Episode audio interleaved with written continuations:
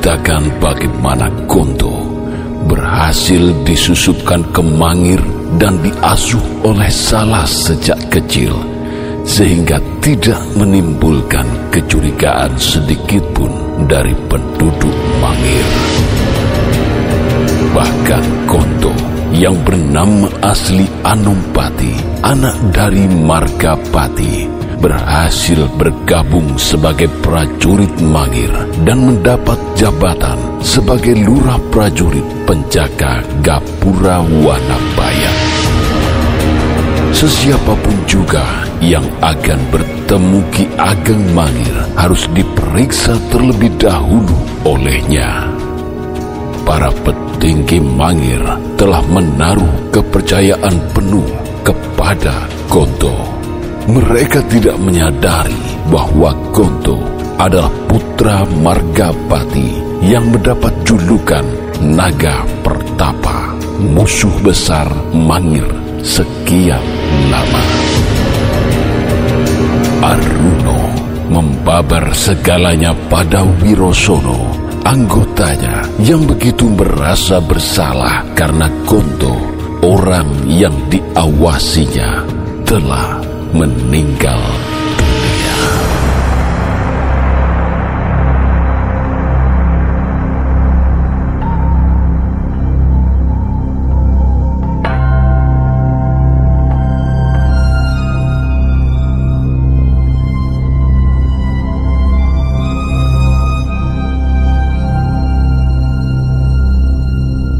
Empu, saya sudah menyimak panjang lebar kisah Empu tadi.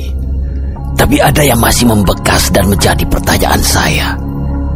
Tadi Empu sering sekali menyebut tentang kesalahan Gondo. Tapi Empu sendiri belum menceritakannya kepada saya seperti apa kesalahan itu. Sebenarnya aku hanya tidak enak jika harus mengatakan kesalahan itu, Wirosono. Bagaimanapun juga, Gondo adalah calon pemimpin Ulo Putih. Kita harus bisa mendem jeruk. Tapi, ya sudahlah, mau apa lagi? Gondo sendiri juga ternyata sudah mati. Semuanya sudah benar-benar rusak saat ini. Baiklah Wirosono, karena aku sudah berjanji untuk menceritakan segalanya kepadamu, maka dengarlah ceritaku ini.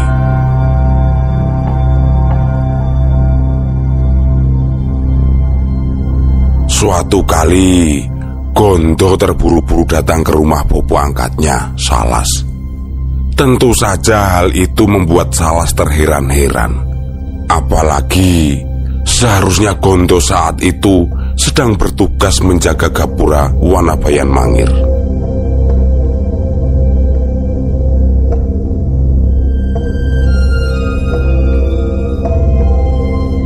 Yun pangapunten Bopo. Saya memang terburu-buru datang. Ada sesuatu yang sangat penting dan harus saya beritahukan dengan segera. Terkait masalah apa itu Gondo? Apakah begitu penting sehingga harus meninggalkan tugasmu menjaga Gapura Wanabayan Mangir? Begini Bopo, tadi sewaktu saya sedang bertugas jaga, ada tamu datang dari Mataram sebagai duta. Mereka adalah Tumenggung Soboyo dan para pengawalnya. Tujuan mereka menemui Ki Ageng Mangir adalah untuk mengajak kerjasama. Pajang bersiap memberi hukuman kepada Mataram. Sementara Sutowijoyo pemimpin Mataram bertekad menghadapinya. Ajakan itu ditolak Ki Ageng Mangir. Ki Ageng merasa tersinggung karena Mangir adalah bumi perdikan. Jika memang niatnya mengajak kerjasama setara, seharusnya yang datang adalah mereka yang masih memiliki hubungan darah dengan Sutowijoyo. Atau malah Sutowijoyo sendiri, bukan sekelas Tumenggung.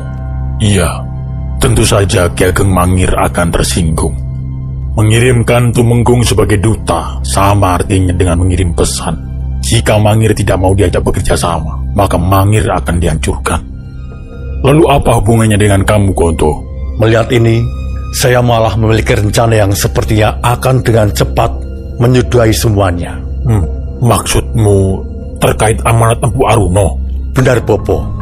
Sepertinya saya tidak perlu lagi menghabiskan waktu menunggu saat yang tepat menyelinap ke dalam kapusakan. lalu mencuri dan memboyong pusaka tombak baru kelinting ke merbabu. Saya berniat mencegat Reksoboyo dalam perjalanan pulang ke Mataram, mengajaknya berunding dan bekerja sama. Seluruh kelompok kita akan membantu Mataram menghancurkan Mangir. Aku tidak paham dengan maksudmu, Gondo. Belum tentu penolakan Ki Ageng Mangir akan membuat Mataram marah dan menghancurkan Mangir.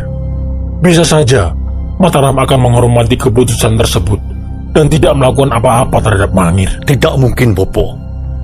Ki Ageng Mangir hanya menyuguhi Reksoboyo dengan kelapa muda.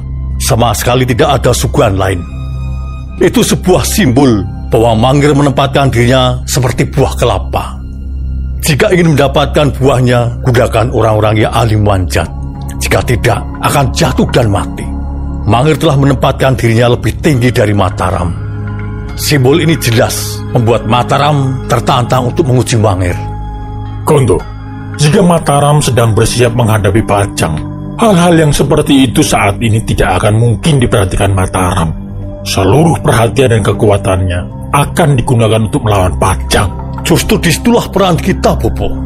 Jika Mataram mau kerjasama dengan kelompok kita, mereka tidak perlu mengerahkan kekuatan lalu banyak menghadapi Mangir. Kitalah yang akan lebih berperan, sebab kitalah yang tahu banyak tentang Mangir. Mataram hanya perlu mengirim bantuan sesuai kebutuhan kita. Jika Ki Ageng Mangir berhasil ditundukkan atau menyerah pada Mataram, maka dalam menghadapi Pajang, kekuatan Mataram akan bertambah dengan dikerahkannya orang-orang Mangir. Mangir bisa dikerahkan menyerang Pajang dari sisi selatan. Hmm, begitu Gondo. Lalu, apa imbalannya untuk kita, Gondo? Cukup pusaka tombak baru kelinting, Bopo. Itu saja. Saya yakin mereka akan mau, karena kita tidak akan meminta jatah kekuasaan. Toh kita sendiri bukan orang-orang yang bisa menjalankan sebuah pemerintahan. Rencana yang kamu katakan itu memang terdengar bagus, Gondo. Tapi kamu hanya memikirkan jika itu berhasil saja. Bagaimana jika tidak? Rencanamu itu akan menghancurkan segala hal yang telah disusun dengan telaten selama bertahun-tahun oleh Empu Aruno. Itu bisa saja dikatakan dengan tindakan bunuh diri, Gondo. Saya akui, Empu Arno cukup telaten mempersiapkan segalanya. Empu Arno memilih menghancurkan batu lewat jatuhnya tetes demi tetes air hingga berlubang. Tapi itu butuh cukup waktu lama. Saat ini, saya memilih menghantam batu itu dengan palu godam dengan kekuatan penuh. Mungkin akan timbul korban, tapi semuanya cepat selesai. Ini kesempatan Mas Bobo. Tidak datang dua kali. Aku tetap tidak bisa menyetujuinya, Gondo. Coba kamu pikir baik-baik. Kalau kamu mencegat Reksoboyo dan mengajaknya berunding, apa yang dipikirkan Reksoboyo? Dia akan langsung curiga karena kamu prajurit mangir. Bisa saja dia berpikir bahwa kamu akan menjebak dia atau pikiran-pikiran curiga yang lain. Jikapun pada akhirnya Mataram setuju, siapa yang akan menjamin Mataram akan sukarela menyerahkan tombak baru kelinting sebagai pemenuhan perjanjian? Kamu itu jangan mengulangi sejarah kita yang kelam, Gondo. Saya tidak pernah melupakan sejarah Ulo Putih, Bopo. Tapi kita harus berani mengambil resiko demi tercapainya tujuan kita. Aku sangat menghargai niatmu, Gondo. Tapi urungkan saja. Banyak hal yang kamu langgar jika benar-benar menjalankannya.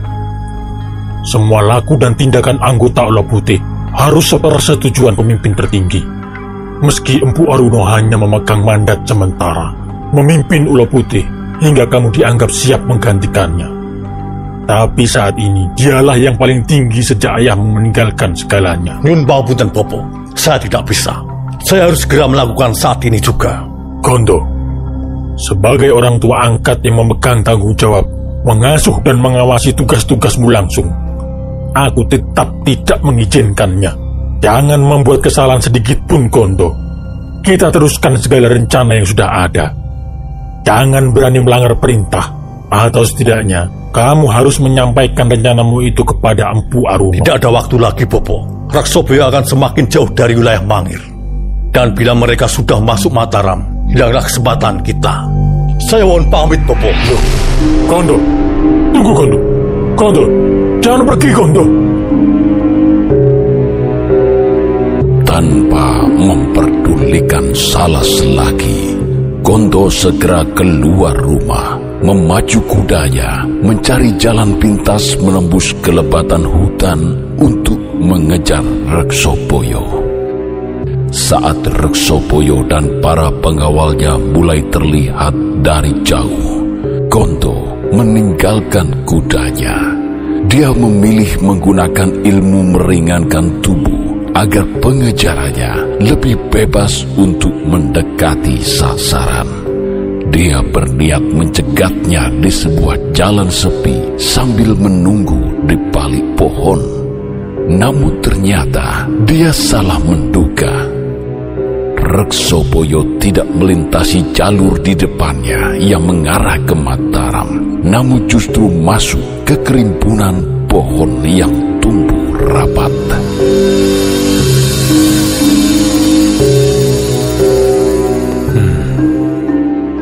Kenapa mereka malah kebalik pohon-pohon itu? Ada apa dengan mereka? Apakah mereka punya rencana lain? Wah, bagaimana ini? Kalau aku biarkan, bisa-bisa aku kehilangan jejak.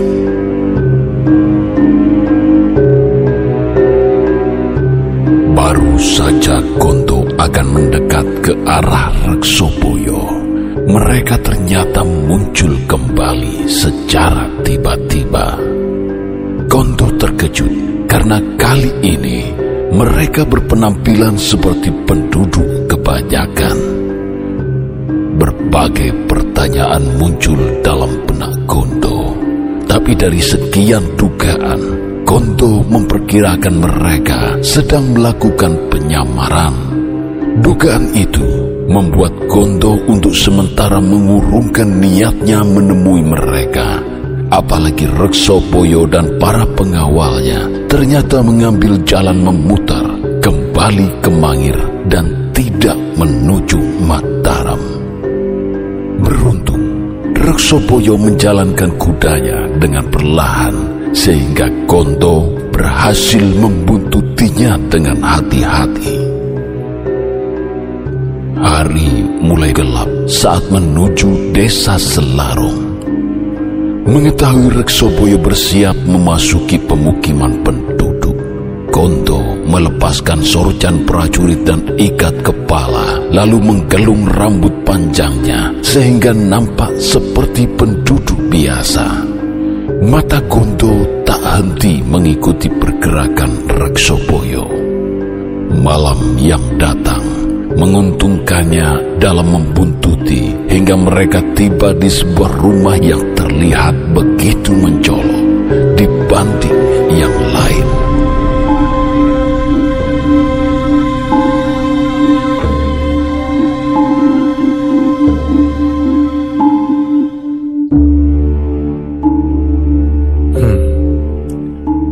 Bukankah itu rumah lurah Selarong? Mengapa mereka ke sana? Jangan-jangan mereka berniat menumpang menginap.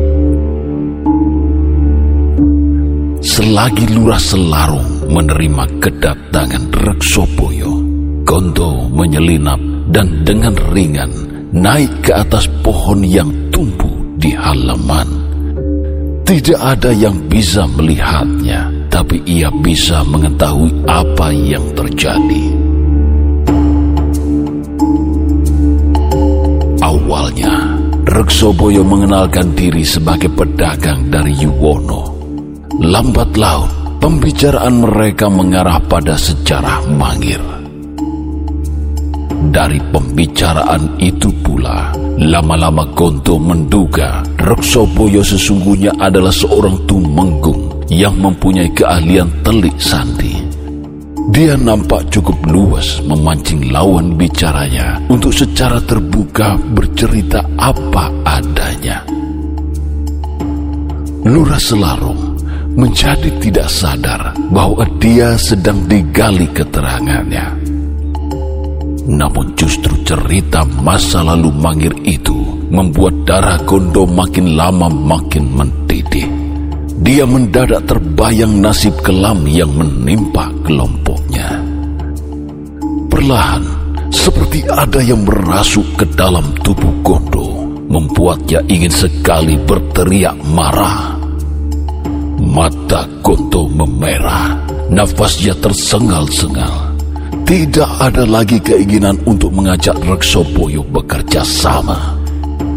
Yang ada hanya dengungan di telinga bercampur pesan yang dihembuskan terus-menerus oleh Salas maupun Aruno sejak dirinya masih kecil bahwa siapa pun juga yang menceritakan masa lalu Mangir, upahnya adalah mati.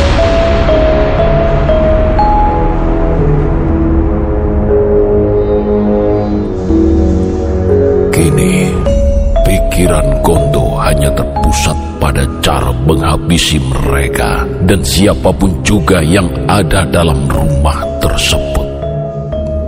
Kesempatan mulai datang ketika Lurah Selarung menghentikan ceritanya pamit tidur dan Reksoboyo menyusul para pengawalnya beristirahat. Gondo turun dari atas pohon untuk menyiapkan segala sesuatunya. Dari balik stagen, dia mengeluarkan serbuk racun yang selalu dibawanya sebagai senjata rahasia, meletakkannya di selembar daun, lalu memejamkan mata. Ini pertama kali dia mencoba ajian yang diajarkan salah satu sesepuh ulo putih, yakni Teluh Wiso. Sebuah ajian yang hanya bisa digunakan sekali dalam jangka waktu 10 tahun sehingga harus dipilih betul siapa sasarannya. Tapi Gondo tidak bisa lagi berpikir panjang. Mulutnya merapal mantra-mantra kuno hingga sesosok bayangan hitam muncul di hadapannya. Sosok hitam itu kemudian masuk satu persatu ke tubuh semua orang dalam rumah Kilura Selarong saat mereka sedang tidur hingga sasarannya tewas dengan kulit kebiruan tanpa suara sama sekali.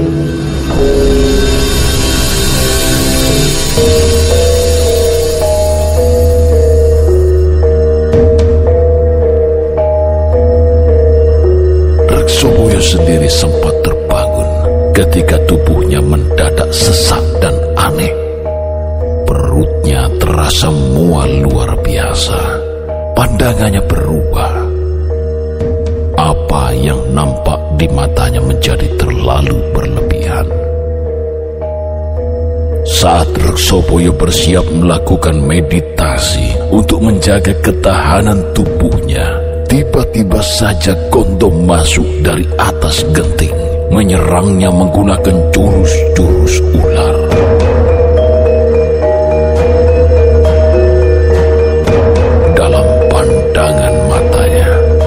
Jurus-jurus itu bagai ular besar atau naga yang menyerang dari berbagai arah. Ketika satu serangan berhasil membuatnya terjatuh, Reksopoyo merasa pertahanannya sudah di ambang batas. Dengan sisa tenaga, ia menuliskan kata